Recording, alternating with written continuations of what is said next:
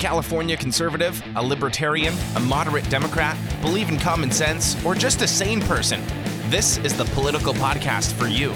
It's the California Underground Podcast. Welcome, everyone, to the pilot program of the California Underground Podcast. My name is Phil. I'll be your host, and thank you for tuning in. This is a show that I've been working on or had an idea for for a long time. I've started a blog on the same sort of topic and uh, thought that a podcast would be a good way to go. So, let me give you a couple background things of who I am, why am I doing this podcast, what makes I think this a little bit different than your normal political podcast. So, first off, I've been a big fan of politics since I was uh, back in high school. And that was probably right around the time that I got into history and politics. I was also right around the time that George W. Bush uh, sent a lot of troops over to Iraq. And a lot of Americans were feeling kind of betrayed at that time because of the fact that he said, well, we're going to go get the bad guys and we're going to go get them in Afghanistan because that was supposedly where 9 11 uh, perpetrators were. But he decided instead, I'm going to go over to Iraq as well. Uh, that switched me over to a Democrat at the time. Yes, I'm going to be upfront and honest. I was a Democrat for a longest time. I thought Democrats were the progressive party of America. I thought, well, people like Teddy Roosevelt was just a Democrat in disguise back then. He was just a progressive Republican who should have just been a Democrat. But the more I learned, I have changed over time. We'll get to that in a minute. Move on to college. Had a bipartisan radio show uh, where it was me as a Democrat and someone else as a Republican. We used to discuss a lot of politics. It was right around the 2004 Kerry Bush election. I found myself completely enamored and obsessed with what was going on with the presidential election. I couldn't take my eyes off of the news.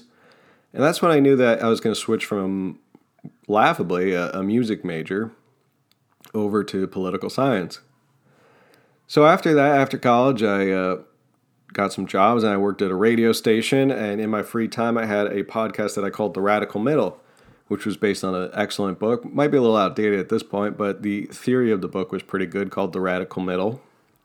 Radical Middle was basically just a, a, a show about being moderate, common sense uh, political solutions, rational thought, taking the temperature down a little bit, and just talking about issues and really just figuring out what's going on in the world, listening to other sides, sides you may not agree with.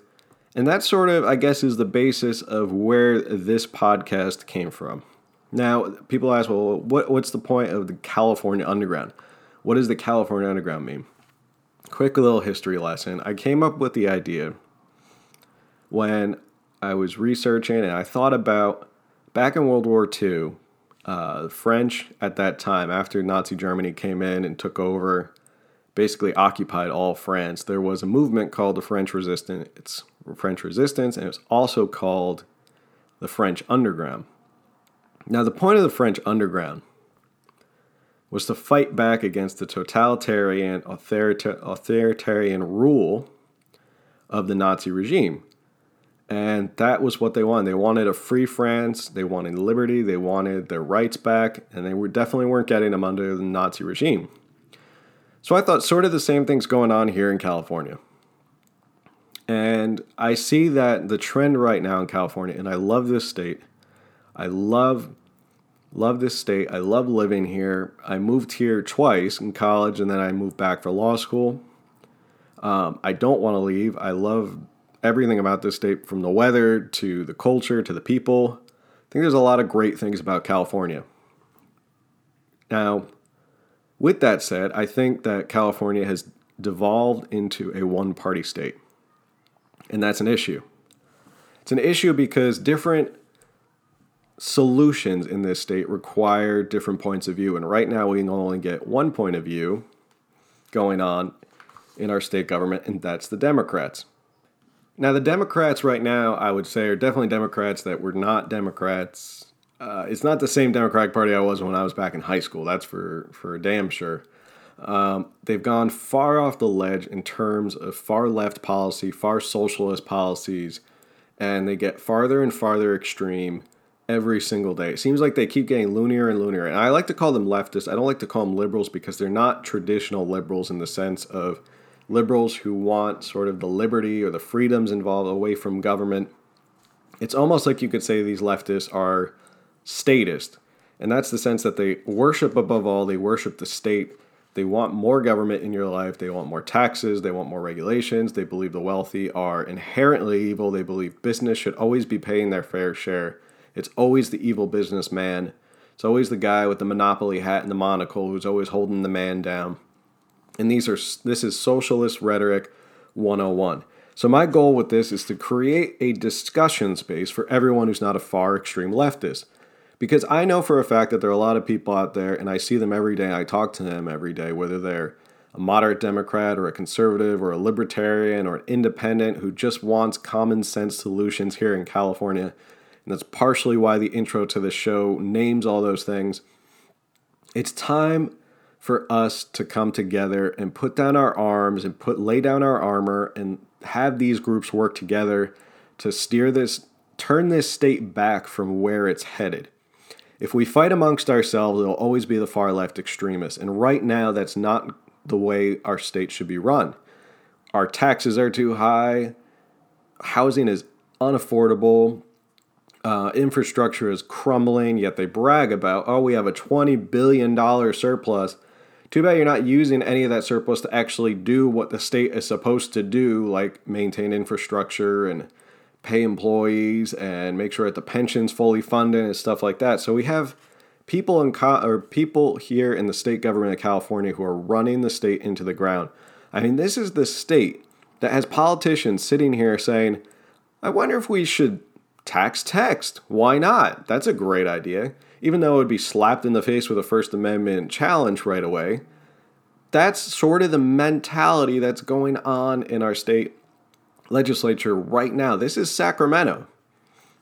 These people are running our state, and now we've elected an even more far left socialist in the sense of Gavin Newsom. Now, I don't know if he's really far left or he's just playing the part because that's where the Democratic Party is going. And we're going to talk a little bit about where the National Democratic Party is going in this show and how it's sort of coming from California and then reflecting back on California. But Gavin Newsom is pushing the socialist agenda. He is pushing the idea that we need to tax the wealthy, we need to tax the corporations that are saving money under Trump's tax plan. He wants to uh, introduce single payer, which should scare the hell out of everybody in the state of California. He wants to give uh, health care to illegal immigrants, those who are undocumented, just for just for being here. Even though a lot of people are paying through the nose for their health insurance and they can't even meet the deductibles to go see a doctor. Um, but that's all just examples. So that's why I created this podcast. What I want to do with this is I want people to come together. I want this to be a discussion space. I want to hear from people. This is a movement. This is a revolution. This is the California Underground. We're going to help fight back against the totalitarian left.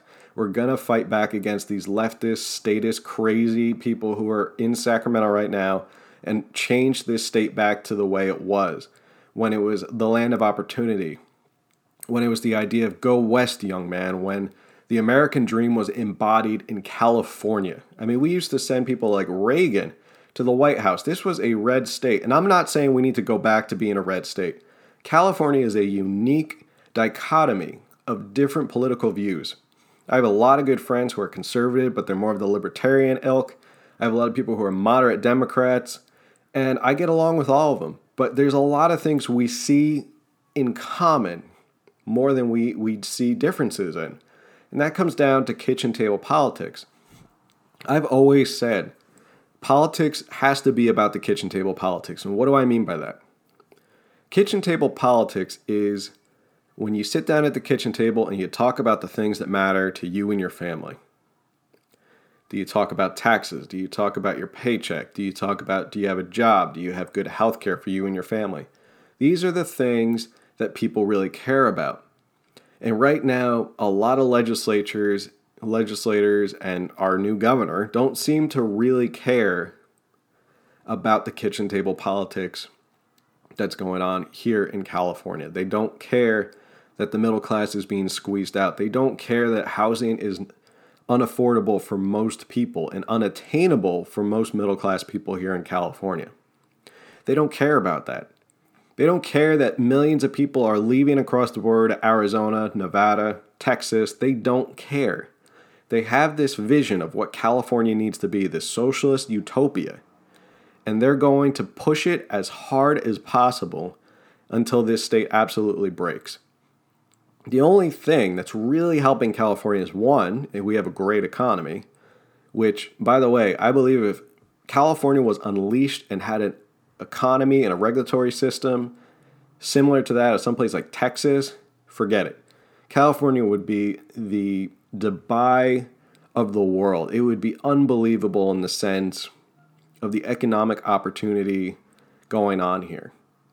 It would it would be so big it would help the GDP of America if California was a little bit more business friendly. But I digress. But we got to work together. We have to work together and we got to figure out how to move this state forward in a better direction than the way it's headed right now. Now, even though I am a registered Republican, I am not happy with the Republican Party here in California. It is a party of losers, and you can look at our last election with John Cox. And yeah, it's amazing that we actually got somebody onto the ballot. That's there were enough people who said we're tired, we don't want Gavin Newsom, that they said, well, we're going to get John Cox on the ballot. But John Cox was such a feckless loser because he had no ambition and no drive, no passion. He did not swell the passions of voters to get them to drive out and vote for him. As soon as he got the nomination, I said, well, you can just wrap this up right now because there's no way John Cox is going to beat Gavin Newsom. Now, just an anecdotal story. I went to the GOP convention back in the spring last year. It was down here in San Diego. And this is the kind of ideal that the California GOP goes through and why we have such feckless leaders and this party is is so weak and just a party of losers. You had John Cox and you had Travis Allen who were vying for the, the nomination for governor, for Republican governor. See, you'd walk by the Travis Allen table, there was energy, there was passion. People were surrounding, swarming Travis Allen's table. Everywhere the man went, he couldn't walk five steps in a convention without people going up to him saying, Mr. Allen, can I get your photograph? And Mr. Allen, can I get your autograph? And Mr. Allen, uh, we hope you win. And Mr. Allen, we're, we're here with you. And they loved it. And they were, they were, people were passionate about someone like Travis Allen. Does the GOP support someone like Travis Allen? Of course not. Instead, they weasel their way out and they, they don't pick either one. Now, John Cox, on the other hand, same convention. He could walk down the hallway and no one would care. He'd walk he walked right past me, no one cared. But Travis Allen was a rock star at that convention. That's just a small example of how feckless and weak our California GOP is right now. And of course, this this podcast isn't a conservative Republican rah rah rah podcast, but I'm just saying I'm a Republican because you need to counteract the far left, and that's why I'm a Republican. Um, but like I said, we have a unique state and a lot of unique points of view. And there's a lot of people out there who I believe are not far leftist. We're just common sense people. But California does have a unique population. It does have people who are far out in the east or up north who are a lot more conservative. You have people who are sort of moderate or they're fiscally conservative, but they're socially liberal. They don't care about marijuana or gay marriage or stuff like that. We have to figure out how do we move forward from this? How do we work together to make California a, a state that welcomes the middle class, that is pro business, that is, is for liberty, is for personal freedoms, that doesn't trample on your constitutional rights. How do we work to get to that point? And that's why we have to work together, all of us. That's why this is a movement. This isn't just the California GOP podcast. This is people who are dismayed and frustrated with how far left California is going and they want to be a part of something and they want to discuss and we want to figure out how to get this going. So again, I want to hear from you. You can email me at californiaunderground at protonmail.com. Again, California Underground at protonmail.com. So, obviously, we're going to talk about a lot about uh, California politics. since the name of this is California Underground, we're also, of course, going to talk about national politics because national politics has an effect on people here in California, especially with the way that the governor's mansion and the governor's race was all about, well, I'm going to defy Trump at every single turn and I want to fight back and we're going to be the resistance state. So, yeah, national politics has a definite impact on us here in California, and vice versa. California has an impact on national politics. So, we're going to talk about national politics, we're going to talk about culture, we're going to talk about a lot of things California. But if you want to hear something different, like I said, you can email me, California Underground at protonmail.com. So, with that brief, brief, sorry I went on for a little bit. I get a little passionate, but that's the point of this podcast. After that brief introduction on what we're going to be talking about here on California Underground going forward, the first topic that I would like to discuss. You ready for this? It's pretty big. The first topic I would like to discuss is the front runner for the National Democratic Party. Now you're probably saying, "Well, they that's not California news." I'll get to it in a second. It's going to tie in, believe me. Now, I was reading a piece from the Federalist if you haven't read The Federalist, you should go. The Federalist has incredible stories, great opinion pieces, well researched, well thought out. I'm going to warn you right now, they are not pieces that you want to just skim through. They're not 500 word little articles that you can just blow through really quickly and get sort of the idea of. The Federalist has great writing, but you have to kind of go in and enjoy it. So, this is a piece about Kamala Harris. Kamala. I, I don't know. I hear everybody repeating it differently. Kamala Harris, Kamala. I supposedly she changed it once she announced she's now Kamala Harris. Anyway, California senator. Uh, we all know her. She came from San Francisco. We don't have to get into the whole Willie Brown thing and how she got up the political ladder. Um, I mean, everyone talks about that to death. That's not the most important thing. But Kamala Harris has been unofficially deemed the frontrunner of the Democratic Party for 2020. I believe she's taking her socialist policies of California, those California far left socialist policies, and she's making that the national platform. Now, when you're someone who comes out and you name the, national platform, it's beneficial to you as a politician because you set the parameters. Now you see a lot of the contenders who are going to be coming in, they're going to have to be arguing sort of how they're a better Kamala Harris or Kamala Harris. I'll, you know, it's going to change. I, I apologize. I'm going to say it differently every time. But they're going to be coming in and they're going to be arguing what makes them a better Kamala Harris as opposed to Kamala Harris. And what now that it's sort of the same way that Trump came out and he said, "All right, we're going to talk about immigration, we're going to talk about border wall, we're going to talk about this, we're going to but before Trump came along, those were not issues in the Republican Party. It wasn't until Trump came along and he said, okay, these are the things we're going to talk about. This is the new platform. And then everybody sort of had to argue within his parameters.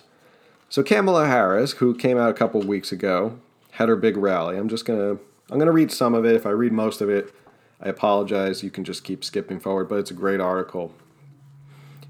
The questions for the prospective Democratic Party presidential candidates to this point are nothing but endless iterations on how evil is Donald Trump? Even when asked other questions, it is a soft pitch or questions or ones larded with, up with euphemisms and dishonest framing to make it virtual.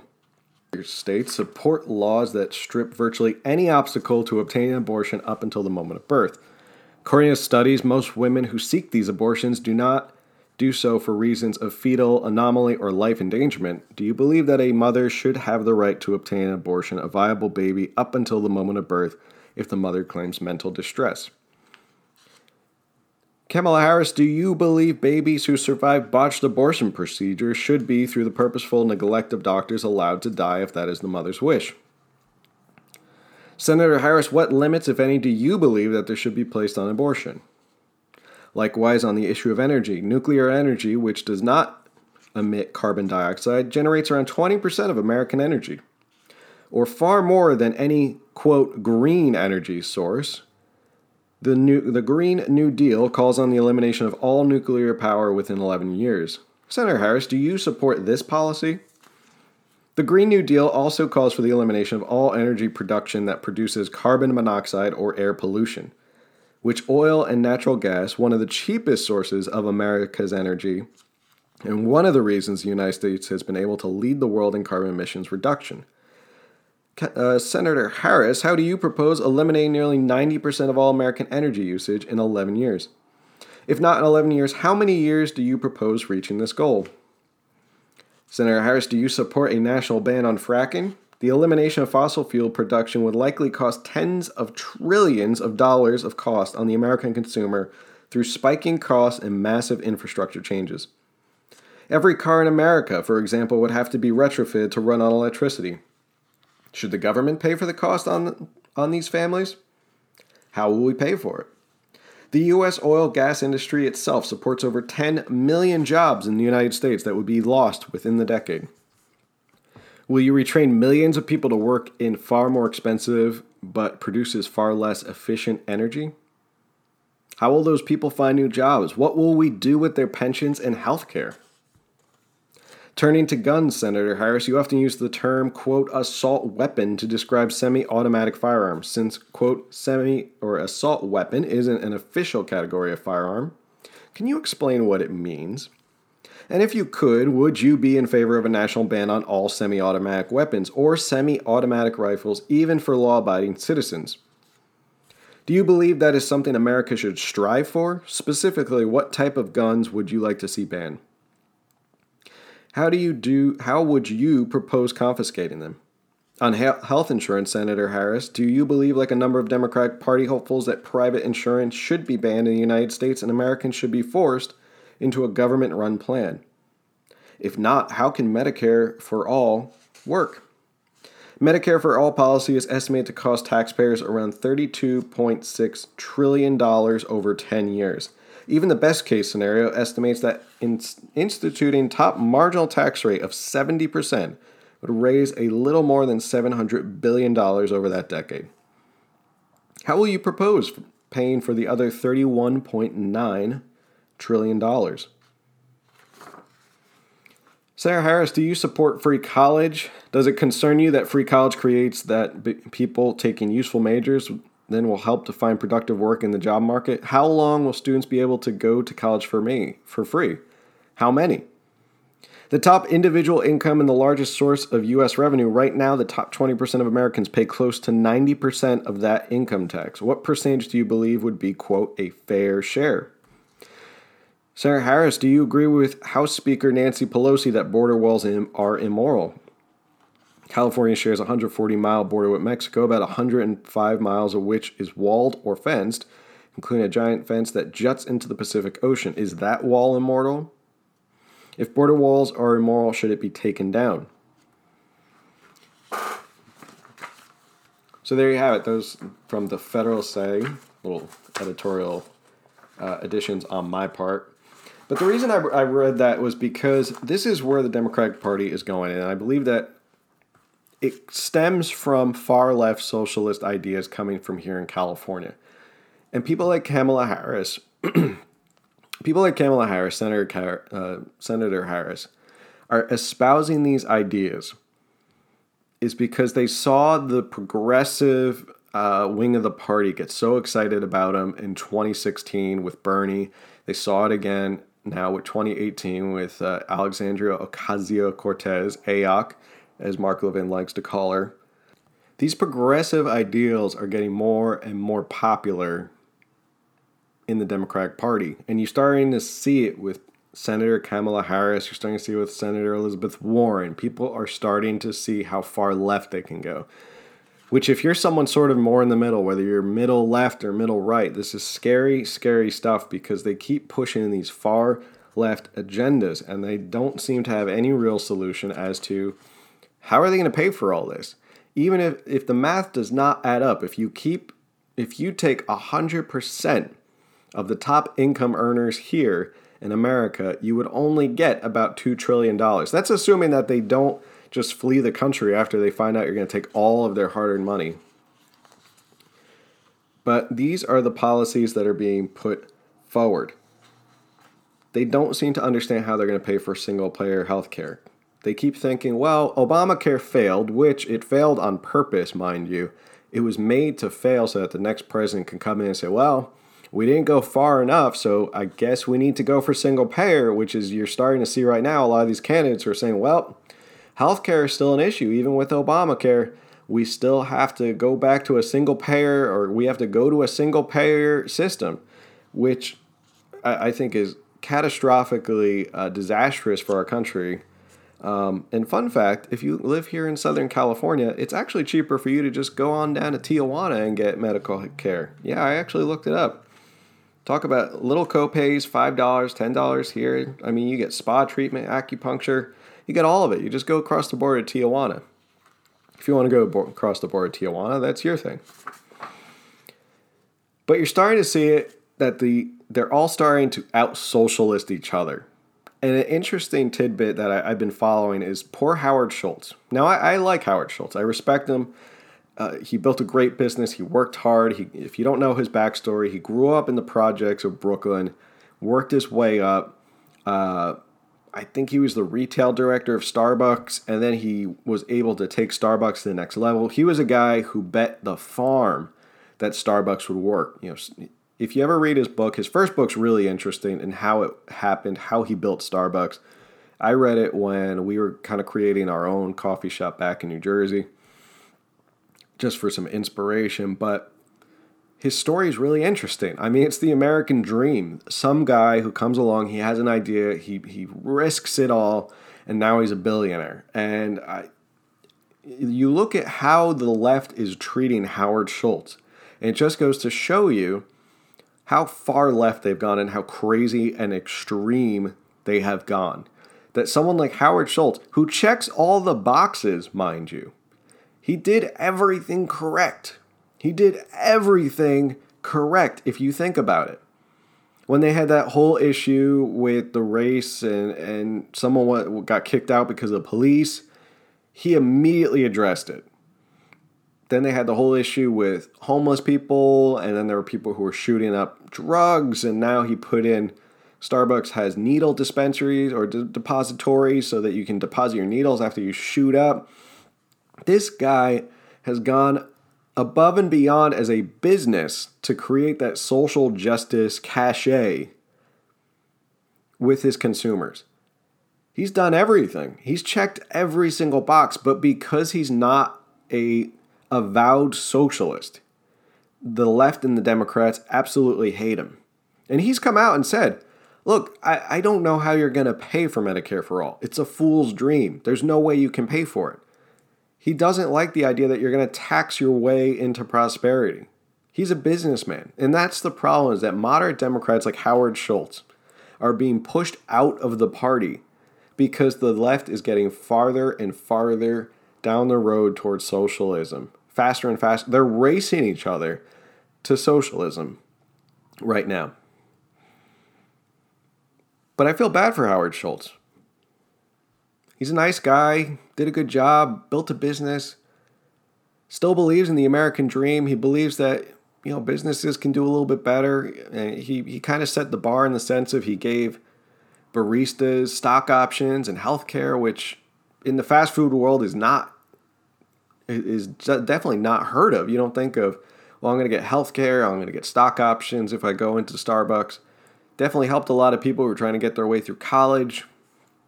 But Howard Schultz, that's why he's got to run as an independent.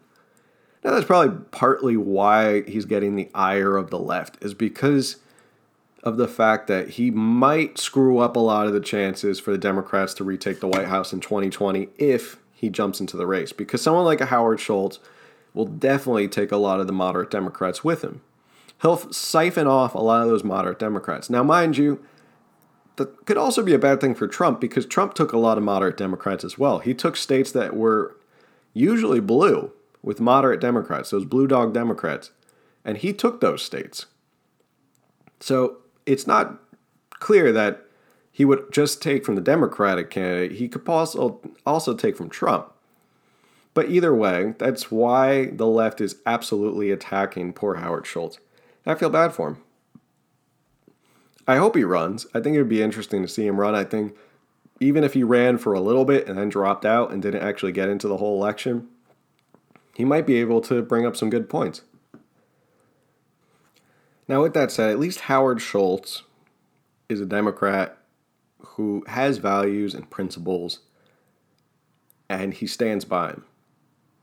A lot of the left today, and you're going to hear me say this a lot, is rules for thee, but not for me. And we see that constantly with the extreme left. You always see them pointing the finger at other people and saying, You're not living up to our ridiculously high standards. But then when they fall short of them, they just shrug it off. Perfect example is this Ralph Northam issue that's going on right now in Virginia. The man was caught. Which which choice is better if you're Ralph Northam? Are you the guy in blackface or are you the guy in the KKK hood? Either way, you're most likely a ra- racist. His nickname was Ralph Northam Coonman. But again, if you're on the far left, it doesn't matter. You get a free pass. You don't get the ability to say things and then be held accountable. You get that pass because you're on the far left. Now, a perfect example of this, bringing it all back into California politics to finish out. I just want to close the show on this one issue about our new governor. And believe me, I'm not surprised at all. In fact, I, I, I half expected it. But our new governor, Gavin Newsom, has recently said that he's going to move out of the governor's mansion in Sacramento. According to the LA Times, he, he moved out, or they're planning on moving out. They bought a home in Fair Oaks, California, for a cool sum of $3.7 million in cash. Well, that's nice. You can. It's nice to have $3.7 million in cash laying around. I don't know how he got that type of money being in public service his whole life, but I digress. Maybe his wife inherited it. I, I don't want to I don't want to assume, but they just said $3.7 million in cash is what they paid for the house. Now, what's unique about this house is not only the fact that it's really expensive, is the fact that it's got a pool and a sauna and a spa and all sorts of amenities and six to seven acres of land. Now, could you imagine? Most Californians can't even think about getting a half acre of land. But the governor of California has enough cash laying around that I can just spring for a house with seven acres of land. And this is the guy who's lecturing us about our carbon footprint. And he's chastising President Trump for the fact that he left the Paris Accord. Yet he buys a house that, let me see, heated pools take a lot of, of electricity and energy. Saunas definitely take a lot of uh, electricity and energy. Uh, wine cellars take a lot of electricity and energy. A lot of the, this house is going to take a lot of energy. So unless he's getting it all from renewable energy, it's pretty hypocritical. He doesn't seem to care about increasing his carbon footprint in that way. But the most hypocritical thing about Gavin Newsom with this whole moving his family out. Now he says it's for his children, which of course is usually the fallback. It's for the children. Children are at school. We don't want to upset their lifestyle. That's all fine. But for someone who campaigned on diversity and how California diversity is our strength. Let me tell you something. Fair Oaks, California, in the 2010 census was 85% white. How's that for diversity for you? He's moving from a neighborhood that was 45% white in Sacramento to 85% white in Fair Oaks. This is no normal neighborhood. This is your hoity toity rich neighborhood. The income is above average. Obviously, the homes are beautiful. Not to mention, now he has to actually drive to work every day if he does even show up to work every day. He was notorious as a lieutenant governor for not showing up to work. Maybe he'll he'll he'll be a governor remotely. Maybe he'll do a virtual thing. But either way, Gavin Newsom already as a far leftist is the embodiment of what you're going to see a lot of when it comes to the far left. Rules for thee, but not for me. If you haven't figured this out yet, start to look for it. Start to see what the far left says. Start to see what Democrats say. And like I said, I used to be a Democrat. These are things that maybe I used to believe in. Maybe not the far socialist stuff. I was a uh, I was definitely a blue dog, moderate Democrat, pro business, for the little guy, for the middle class. But look at what they say and how they act are two different things.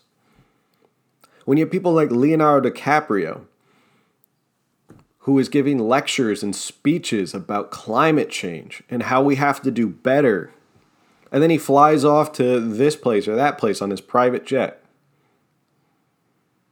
Same thing with Al Gore. He has a home that runs so much electricity. I think it's something like 30 times the normal person in that area. 30 times more energy. And don't quote me, I think that's what the stat said. But you have to look at what they say and what they actually do. And that's what's scary, and this is going to sum and bring everything back up together and, and kind of put a little nice bow on it. You have to look at these Democrats who are running for president, who are running for your even your city council, who are running for governor of California, who are running for your state legislature. They say one thing and they do another. And you, as the people, we, as the people, have to suffer the consequences. We have no choice. A lot of us can't afford to just pick up and go. Our families are here, our homes are here. We can't afford to just give up a job and, and take everything and, and roll the dice in another state. We don't have that luxury the peons or the little people in California and in America as a whole don't matter to the far leftist. Let them eat cake. No one knows how we're going to pay for all these socialist programs.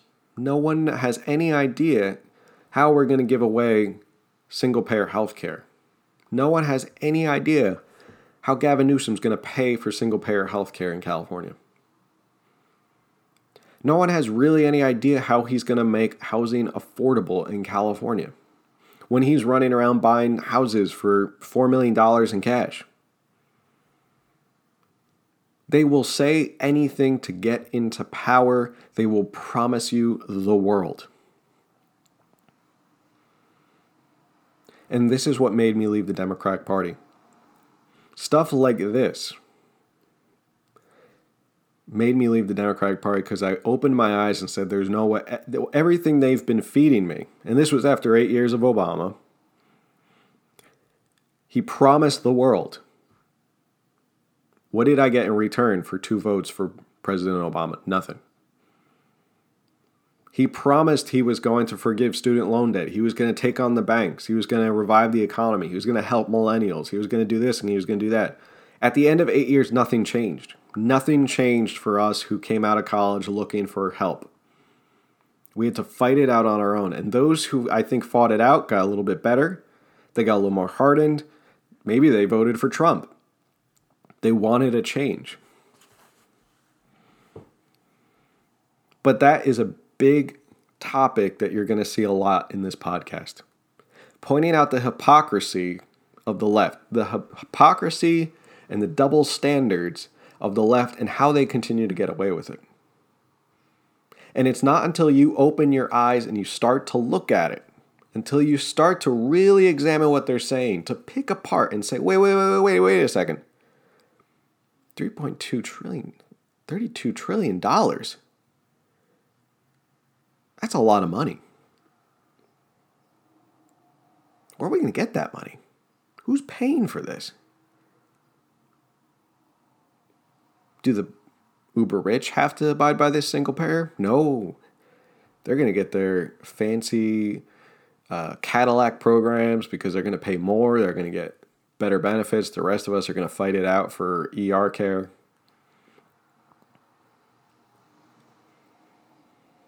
But that's because their goal is not to help you or me. It never was. Their goal as far leftists is to give more power to the state and to get more power. And every vote that you do and that you give to them gives them more power. So all I'm asking is that you start to think about what they say and look at what they do. And you'll you'll open your eyes to see the double standards. And that's the only way we're going to help turn this around is we got to start asking questions when we got to start organizing. We got to get better leadership in this state. We got to get people who really want to make a difference. We got to get people who are ready to turn this around and fight back and not take it lying down. No more parties of losers. No more people who are graceful and have dignity. We got to fight. This is a street fight now. Our state is hurtling towards collapse. It's great we have a $20 billion surplus, but that could be gone in the white uh, blink of an eye if we implement too many of these socialist programs. If we let too many people in California get control of power and the levers of power and start to spend like drunken sailors. So, with that, I want to end. This is the first podcast. Thank you again. I apologize if I stuttered or anything like that. Wanted to keep this as raw and natural as possible. I don't want to create some. This is a discussion. I get passionate. I trip over words. I don't care. If my Jersey comes out, so be it. When I get passionate, I talk through my Jersey accent. But this will be the first of many. And if you want to be a part and you think that you want to make something happen, then we need to spread the word. We need to start talking about this, how we're going to fix it. And I'm talking to everybody. I'm talking to the moderate Democrats. I'm talking to the conservatives and the Republicans. I'm talking to libertarians. I'm talking to the common sense independent out there who just wants to make sure they know that they'll be able to provide for their kids, that they'll be able to put them through college, that they'll have some retirement, that they won't be wiped out by the, the cost of housing or energy, that they won't be forced to give up everything and flee the state. I don't want to give up on this state. Do you want to give up on this state? I don't want to go anywhere. Why should I? Why should I have to leave? But if you want to make something happen, want, we got to start talking about this and where we're going to go. So subscribe, tell your friends about this, spread the word. The more subscriptions we have, we got to spread the word. Because we got to fight back and we got to take back California. And with that, welcome to the California Underground. And I'll see you on the next one.